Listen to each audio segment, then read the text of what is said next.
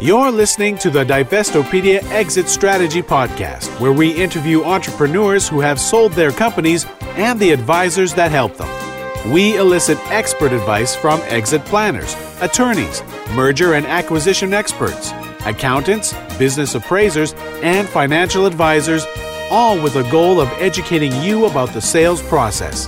Make sure to visit us on the web at divestopedia.com to see more of our resources for entrepreneurs who want to sell their business for the best price and terms. Whether you are thinking of selling, have started a sales process, or are post deal, we aim to arm you with the knowledge required to maximize value and limit your downside risk. And now, here's your host, Noah Rosenfarb, a CPA and personal CFO to business owners planning their transition. Welcome. It's Noah Rosenfarb from Freedom Business Advisors here with another great guest, Dr. Basil Peters. He is the author of a wonderful new book called Early Exits. But beyond that, he's the CEO of Strategic Exits Corp, and he's done a lot of amazing things. So, Basil, thanks for coming on the show. Thanks for inviting me, Noah. My pleasure. Why don't you tell our audience how your first introduction to exits, you know, when you built and sold your company? Walk me through what happened there. I'm an engineer and really I'm a geek, techie, nerd, whatever you want to call somebody who has been fascinated by technology from a young age. I went through, got a PhD in electrical and computer engineering. And when I was at grad school, I started a company in the actual electrical engineering building at my alma mater. And we manufactured equipment for satellite television and cable television applications. And we grew that to be the second largest company in the world of that type. And I was the chairman and CEO right from the founding all the way through to the exit. And my first introduction to everything not to do when you're selling a company was in actually living through that first exit, where much later in my career, I finally had the courage to go back and actually admit to myself all of the things that I did wrong in that first exit. And when I say courage, I'm not exaggerating. It was actually very difficult for me and very painful for me to recall all of the things that I now know I shouldn't have done or could have done better in that first experience. How long were you operating that company? From the founding through to the eventual sale was between 11 and 12 years, depending on how you count the sale date. So we, we get up to about 500 employees. So we were a, a pretty good sized company. And we actually ended up selling the company to our largest competitor which was a Fortune 500 company called Scientific Atlanta. And then they were subsequently acquired by Cisco. So the company that I started in grad school is actually still alive and well. It's part of Cisco. Some of the people I hired right out of school are still working at Cisco on the business that I started many years ago. Which, which, is quite gratifying. So, what seems to be such an outward success story, you know, building a business from nothing to 500 employees over a decade, selling it to what was a wonderful brand name, and you know, which in turn became Cisco, and it still lives on. What would you say are some of the biggest mistakes, in spite of the story that sounds so so wonderful and what everybody wants? Well, what everybody wants, I hope, Noah, is to have a successful exit. And I think, to be fair, I cannot count that first experience as a successful exit. Yes, it was an exit, but it wasn't what I would call successful because we didn't do some of the things that I now hope that all good boards, founders, and CEOs would do. And, you know, if anybody wants to learn more about everything that I did wrong in that first experience, the most popular video on my blog has for years been a talk I gave to the Entrepreneurs Organization when they wanted me to come in and tell a war story, tell a story about all the things not to do. And that was when I first enumerated all of the mistakes that I made in that first exit. And on my blog, you can find that either by searching how not to sell a company or something like that. It's pretty prominent up there. But let me tell you a few of the things that I wish I had been better educated or I wish my board members had been more knowledgeable about in that first exit. The first thing was we never had an exit strategy. At no time, even though we had seven people on the board most of the time, and they were good, intelligent, experienced angels and VCs. At no time in the history of the company did we have a conversation about the exit strategy. And I'm embarrassed to admit that today. And I'm still quite mortified by how many companies, when I ask the CEO or I ask directors what the exit strategy is, I get a blank stare back. And not having that exit strategy, not having any understanding of what it was we were trying to do when we came to work every day, having no goal that we could align the company and its team around, led to a couple of other serious shortcomings in the eventual exit process. One of them was that we did not time our exit well. We actually let ourselves be at the mercy of the external macroeconomic events. And that's what determined when we decided to start the exit. And like I see in so many companies, you know, when things were going wonderfully well, when every quarter we were selling more, and every quarter the profits were going up, you know, when my biggest challenge was how to hire more people, I never thought for a minute about selling the company. It was just too much fun. But as I've now come to appreciate, that's absolutely the best time to be thinking about selling the company when everything is going perfectly. And I think that if I had been, if I could go back today and, and talk to my 40 year old self the, the first thing I do is I grab myself by the lapels, whack myself upset, upside the head with a brick, and say, everything's going perfectly. For heaven's sakes, sell the company now. And because you know companies are started and often managed by entrepreneurs uh, who are eternal optimists, we're really bad at doing that. We are really good at seeing the potential of growing the company in the future. We're really good at imagining how much more it would be worth if we could just continue on this growth track. But almost universally, we're terrible at assessing risk. And in the financial world, risk and return or risk and re- reward are inextricably interrelated. And that's why so many entrepreneurs end up doing what I did, which was to have a less than successful exit when they finally sell the company they've been working on for so many years of their lives. Yeah. And and would you say that was a, predominantly from a financial standpoint or even emotionally and going to work for the buyer and whatever transgressed after that? I think the financial part is not the biggest part of what I would consider successful. You know, in most exits, in most companies' sales, the event has a much greater impact outside of the financial sphere. For most founders, most CEOs, often even for angel investors, the exit is a life changing event. And one of the ways that I described my lack of complete success.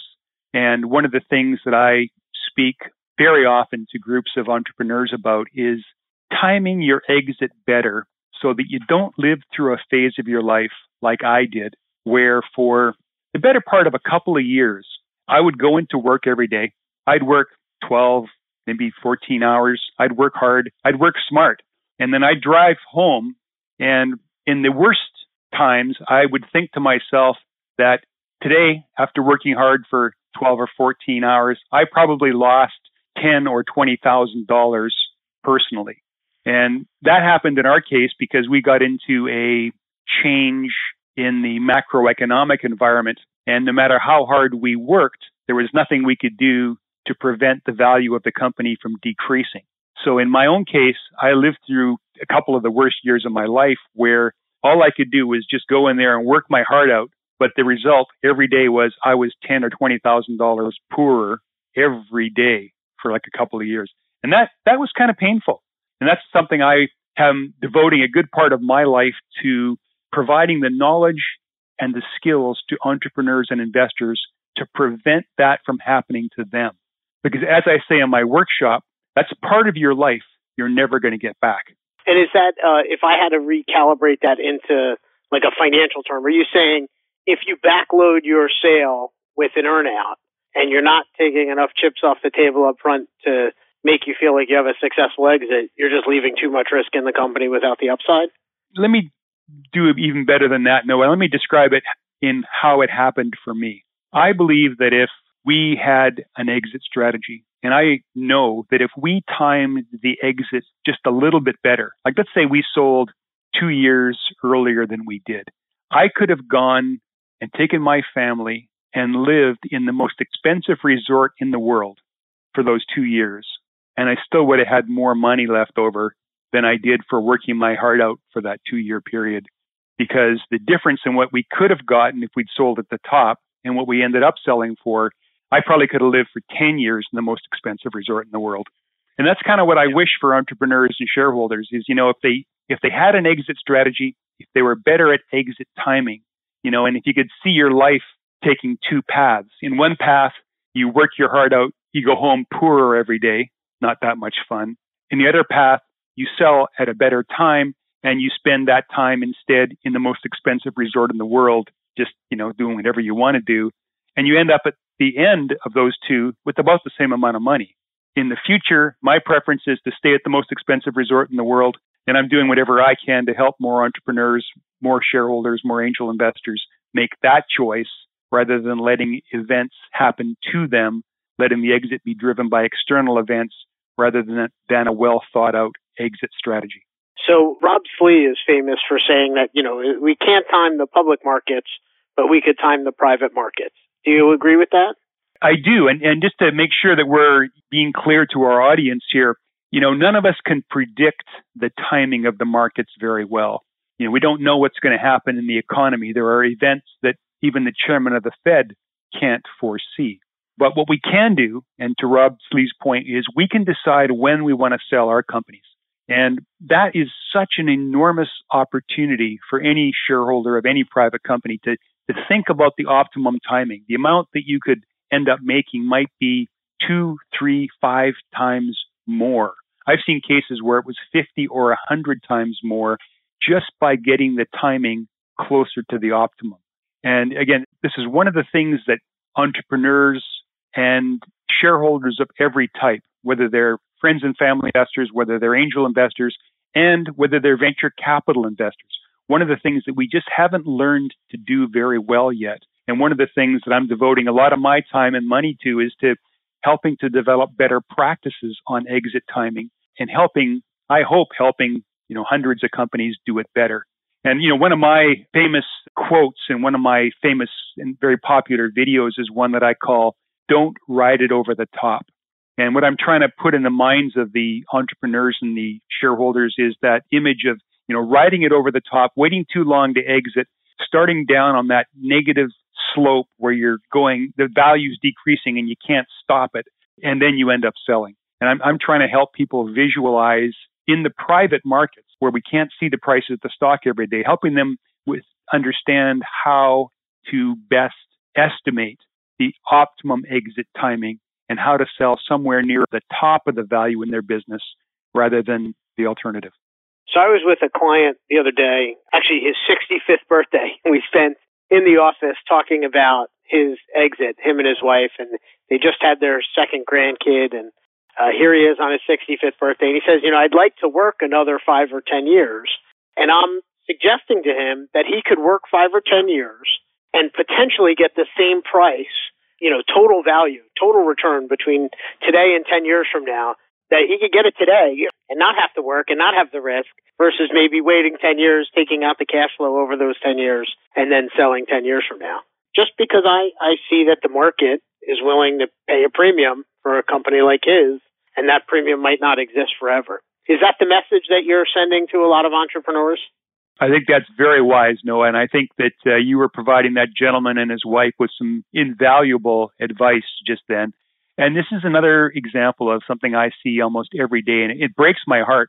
I mean, I, that story you just told to me is, is a very sad story because, you know, here's somebody who sounds like they've been successful, who sounds like at 65 should be enjoying their life, who probably because they aren't an M&A professional doesn't appreciate that this is the best M&A market that we've seen for 15 years at least.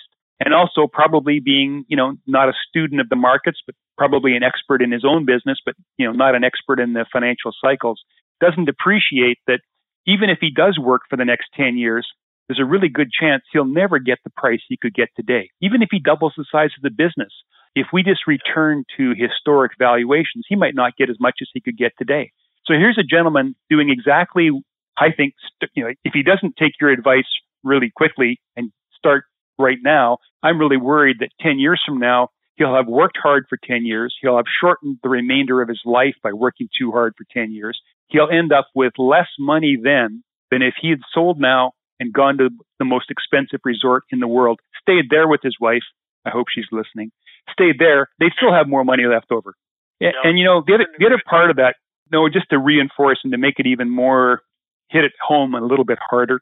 I think that, you know, every company will have an exit. And I think that they kind of divide into three categories. There's the people who have a strategy, a good exit strategy, and their opportunities to sell the company well for an incredibly good price, especially these days. Or, as I see happen far too often, they end up selling the company for far less than they could have because they didn't have a strategy and also because they didn't have the professionals to help them.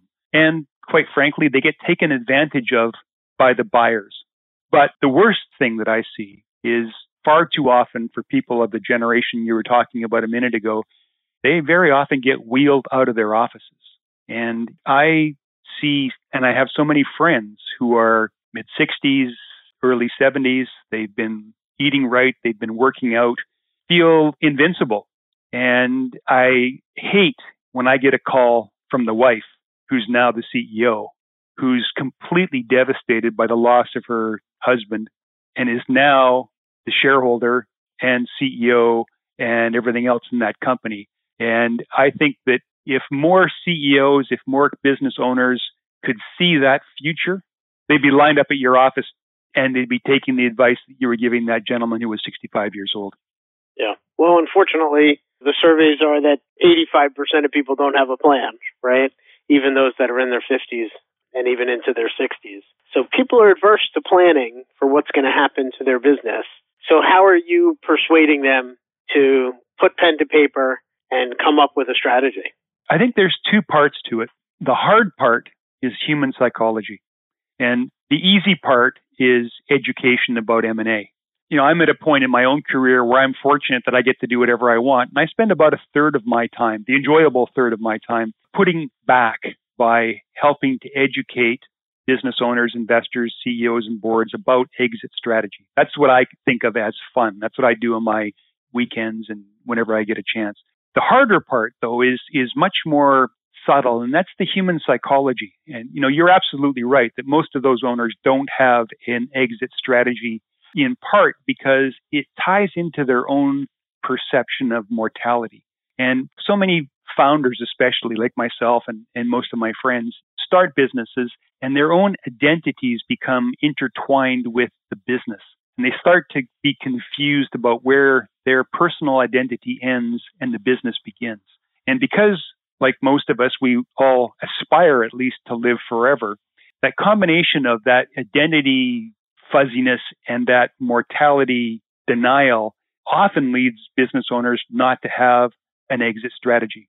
And it's the same reason, by the way, that lots of very wealthy people don't have a will. It's just they just don't want to put their minds to the fact that they might not be doing what they're doing and having so much fun doing forever. And so, you know, whenever I get a chance, I put my time and some of my money towards the education part. And I even spoke at a M&A advisory uh, conference uh, a few years ago in Chicago, and I, I did a talk on the psychology of exits. And I had about 500 M&A advisors in the room, and we were I was polling them by show of hands how many of them had appreciated what a large part of the work that we do is actually psychology rather than just finance. Yeah. Did you ever imagine that going through uh, engineering school? no, I didn't. But it's absolutely a part of it. You know, dealing with the very important psychological aspects of an exit strategy and an exit execution is something that I wish every business owner had the opportunity to take advantage of. You know, to be able to work with somebody who'd gone through the same thing themselves and then gone through it several dozen times with other similar types of business owners. It's an important part of it. It's an important part of what I would consider a successful exit. So we, we at my firm profess that the reason owners don't have a plan, whether it's a plan for how they're going to exit their business or a plan for their finances or a plan for their estate, it's because they don't have clarity around their goals and objectives. You know, at least in my world, the entrepreneurs that I deal with, when they've got their sights set on something, there's no stopping them. They're going to leave a wake in their, you know, behind them. So if they have a clarity of what they want to accomplish, they're going to get there. And yet, when it comes to personal finance, tax and estate planning, or business succession planning, it's not a topic that creates a lot of enthusiasm because they're not sure what their options are. Do you see that to be true with the people you speak with? Absolutely. I think that's universal. And for some of the reasons I was saying before, but you know, you extended it absolutely. It's that you're right. If they had clarity on that exit strategy, the chances go up dramatically of having a successful exit. And to me, it's it's astounding that these people are such successful business people. And in no other aspect of their business would they not have a strategy and a plan, except in this case, for the very most important thing they've ever done, the largest transaction they've ever done in their lives. No strategy, no plan, not even any serious thought lots of the time. And again, it's an example of where our psychology defeats us. It's not that these people are bad business people. It's that their human psychology, in my opinion, prevents them from objectively assessing that element of their business because it's so intertwined with their personal identity. So, aside from creating a plan, what else could owners do to increase their probability of a successful exit? Great question. It all starts, in my opinion, with that strategy. And, and when I say exit strategy, Noah, I'm not talking about something very complicated. I'm talking about having a realistic goal for when you want to sell the company and how much you want to sell it for. And I think that's a lot easier to do than most business people would think.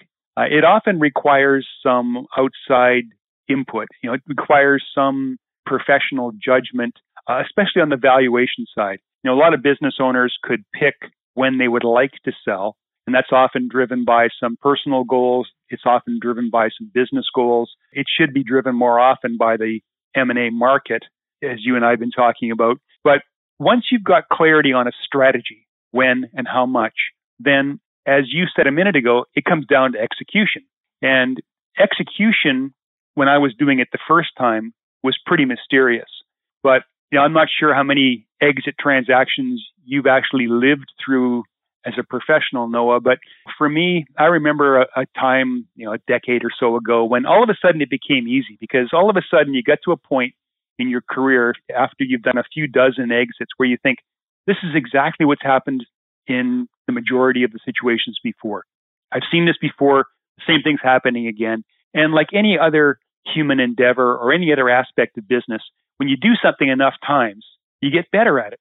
And it's the same reason that, you know, you don't want to have a surgeon who is in their early 30s. You want to go and if you're going to get some surgery done, you know, I don't know about you, but I want the guy with the gray hair and the grizzled face who I think has probably done that same surgery 500 times before. That's who I want holding the scalpel if it's me on the table. It's the same thing with the exit. You know, when it comes time to sell the company you've been building for decades or longer, you want to have somebody who's been there and done it enough times so they really are an expert at it. And there's just no shortcut to learning by doing when you're talking about selling companies. There's no way you can go to school and learn about it. There's no textbooks you can read about how to, to sell a company well. So part of the execution is building a team that's going to execute your plan to the very highest quality and ultimate end result, which is really the price and the terms you're going to get. And a large part of why I think so few owners have successful exits is that they do another thing that they would never do in their business, which is they under resource the project. You know, they don't actually get the best people available and they don't put the resources to the project. And like anything else in business, they don't end up with the best end result simply because they've under resourced it.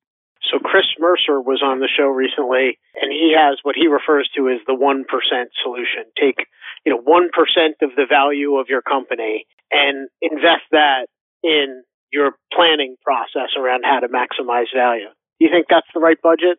You know, a twenty million dollar company spends two hundred grand a year, and a five million dollar company could spend fifty grand a year. Just putting the pieces in place? You know, I, I haven't heard of it specifically as a budget item, but it's an interesting way to look at it. And I, you know, I think when you put it in those terms, most business owners would say, yeah, that seems like a reasonable thing to do. I think that most of the work in developing an exit strategy is usually not hard cash outlay. Most of the time, I think the work is talking with the other stakeholders, it's thinking about it. It's talking to professionals about what's possible. So to me, in my experience, it's more of a budget of time and thought than it is in dollars. But yeah, I like that 1%. Yeah. His uh, corollary was you pay 1% to have the asset manager manage your portfolio.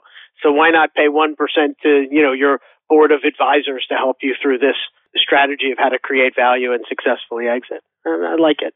But it, I'll, I'll mention another guest we had on the show was saying they, they encourage CEOs to spend 25% of their time thinking about how to build value and exit successfully if they're, you know, three to five years out from a transaction. And that took me a little bit by surprise, but I thought, you know, the, the reality is that most owners, you know, they're looking to a banker and for the banker to basically carry them through a process, but they're so far behind the eight ball after, you know, by the time they hire the banker, they don't know about a data room. They don't know about due diligence. They don't know really what to expect. They don't know what's going to happen as they walk down the road with some private equity firms or some strategic acquirers that have been there and done that and how they're going to get beat up. So what are some of the things these owners should be doing to increase the probability of a successful exit aside from that plan, aside from making sure they're being thoughtful? Any tactical pieces to it? You know, Noah, I just want to go back for a minute, and I, I think I'm going to disagree pretty violently with what you said a minute ago. You know, if I heard you right, you said that one of your other guests had suggested that a CEO should spend 25% of their time for three years prior to the exit thinking about ensuring that transaction was a success. Did I hear that right? Essentially, yeah. They meeting with private equity firms, meeting with bankers, spending time putting your ear to the ground, listening to the marketplace. Well, you know, I after I sold my first company, by the way, and I won't uh, go too far into my background, but I've been a professional investor for a couple of decades. And I've made about a hundred investments myself, mostly in technology companies. And as a shareholder, I don't think 25% is nearly enough time. In fact, I think that CEO has exactly one job. And that one job, if I'm a shareholder, is to increase the shareholder value and optimize the timing of its monetization. So for me, and I would suggest for every company, the CEO's job is to increase the value and then to turn it back into cash. I think it's their only job. And so for me, if a CEO said, I'm going to put 25% into that job, I'd be looking for a new CEO. I'd want somebody who devoted every waking minute to increasing the value and optimizing the timing of that exit. And it's another one of my messages is that you have to understand why you have a business. Some people have a business because it's part of their personal aggrandizement. You know, they want to be famous or they want to be something. That's fine. They can do that if they want. But if you want me to be a shareholder, then I'm a pretty simple guy. I want you to make me some money. And if, if what you're doing in a business is making money, then for the vast majority of businesses that have external shareholders, it's about one simple thing get the price up and turn it back into cash. And that exit strategy is unbelievably powerful in clarifying that in the minds of the CEO and the board. And once you get down to the basics, once you understand really why you're going to work in the morning, it gets much easier to create that value. And just to, continue on that vein just a little bit longer, you know, one of the things I wish I knew when I was a young entrepreneur running my first company was something that is being uh, propagated out of a group in Ohio called the Ohio Tech Angels. And the Ohio Tech Angels, I think, are ahead of anybody else in the country in really understanding the creation and alignment of that exit strategy in the organization. And what the Ohio Tech Angels are doing now is they're reaffirming the exit strategy at every board meeting. So at the beginning of every board meeting, the chairman, you know, reads the minutes and the first item on every agenda is, okay, here's the exit strategy that we've agreed to. It is, and it's again, it's simple, when and how much. Is there any discussion? Anybody think that we need to think about changing that? If not, let's have a show of hands and ratify that that's the reason that we're all here. That's the purpose of the company. That's the CEO's job. Execute the exit strategy. And we can't prove it yet. I think we'll need another 10 years or so. But I think that in a decade, you'll be able to go back and look at the portfolio of the Ohio Tech Angels.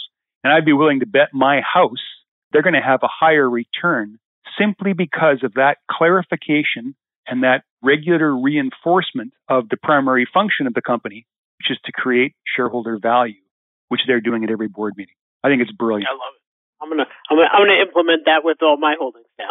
I love it. I do a quarterly board meeting at a handful of companies and we talk about our three year target and our 10 year target, but we don't quantify the price and the timing for when we want to exit. And I think that one simple change will make those issues manifest more readily. Just, you know, the, the pure philosophy that if we put it out there, it's more likely to happen than if we don't, if we don't talk about it. I do have one company that I was a Series A investor but they're going to raise Series B pretty soon, and they're very clear.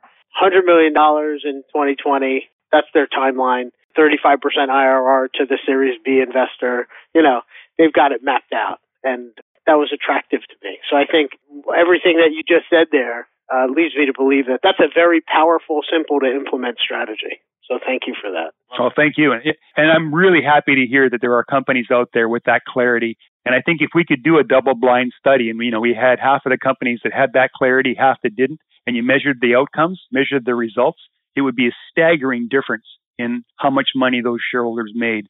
And the shareholders in the companies with clarity on the goal, I think would be so much more wealthy.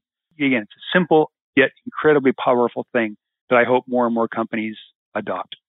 I would say, based on what you said about a CEO's job being 100% focused on growing shareholder value versus the other guest I had where it was 25%, a lot of that's the perspective of who's the shareholder. And, you know, do you have outside shareholders? Is it really a closely held lifestyle type family business? But in either event, the family or the owner that has outside shareholders, they sh- everybody should be in agreement on when, when we're going to sell it and how much we're going to sell it for. It would help to not miss the bus when it comes by which I've seen all too often happen to entrepreneurs. They get a great offer and they're just not ready to accept it. And by the time they're ready to accept an offer, the market's changed on them, the business has changed on them, their health has changed on them, whatever the circumstances are, and the value's just not there the way it was when opportunity presented itself.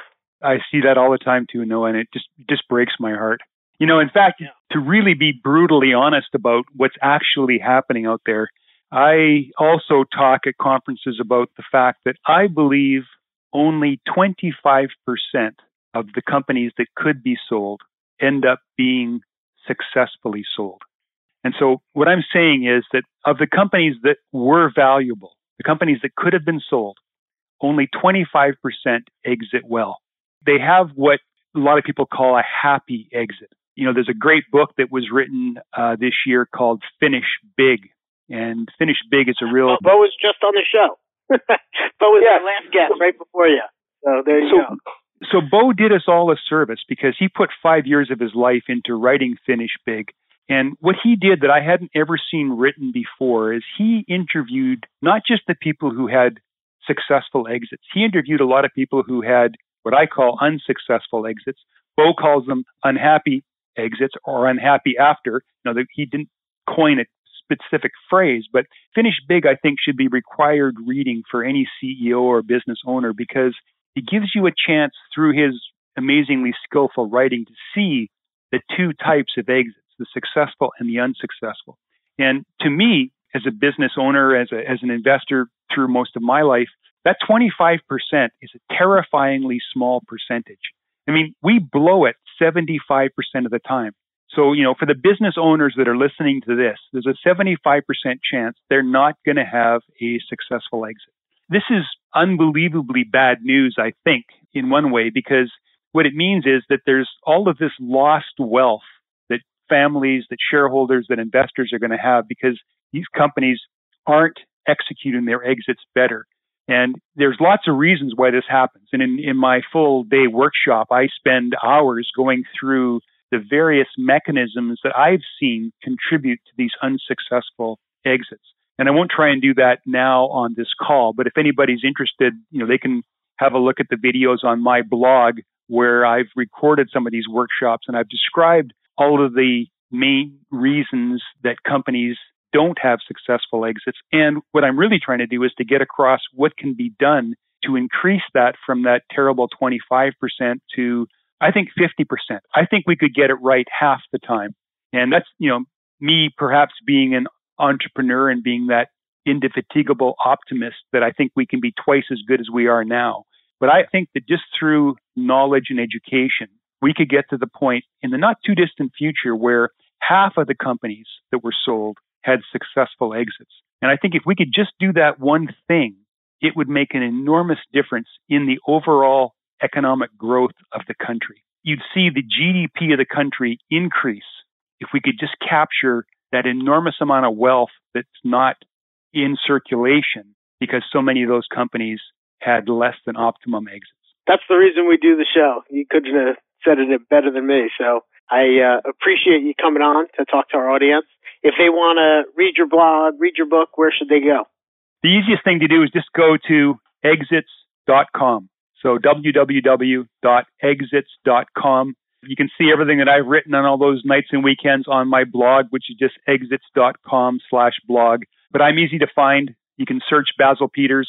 You can search exits and uh, you'll find my material. And, you know, my sincere hope is that some of that content is going to help business owners, help CEOs, help boards just do it better than they might have without that additional knowledge and education. Well, thanks so much for coming on the show. We certainly share in the same mission of helping entrepreneurs succeed, and I appreciate the thought leadership that you're providing in the field. Thanks again. Thank you, Noah. All right. Take care. To everyone, don't forget to rate us on iTunes. And if you have any future guests for the show, email them in to me, noah at freedomadv.com. Thanks for listening to the Divestopedia Exit Strategy Podcast.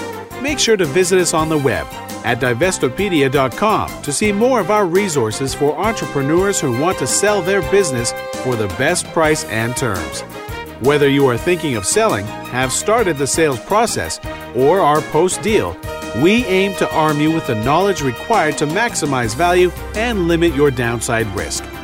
If you have any questions about today's podcast, you can contact your host, Noah Rosenfarb, a CPA and personal CFO to business owners planning their transition at 855 540 0400. Please be sure to rate us on iTunes and give us your feedback. Until next time, this is the Divestopedia Exit Strategy Podcast.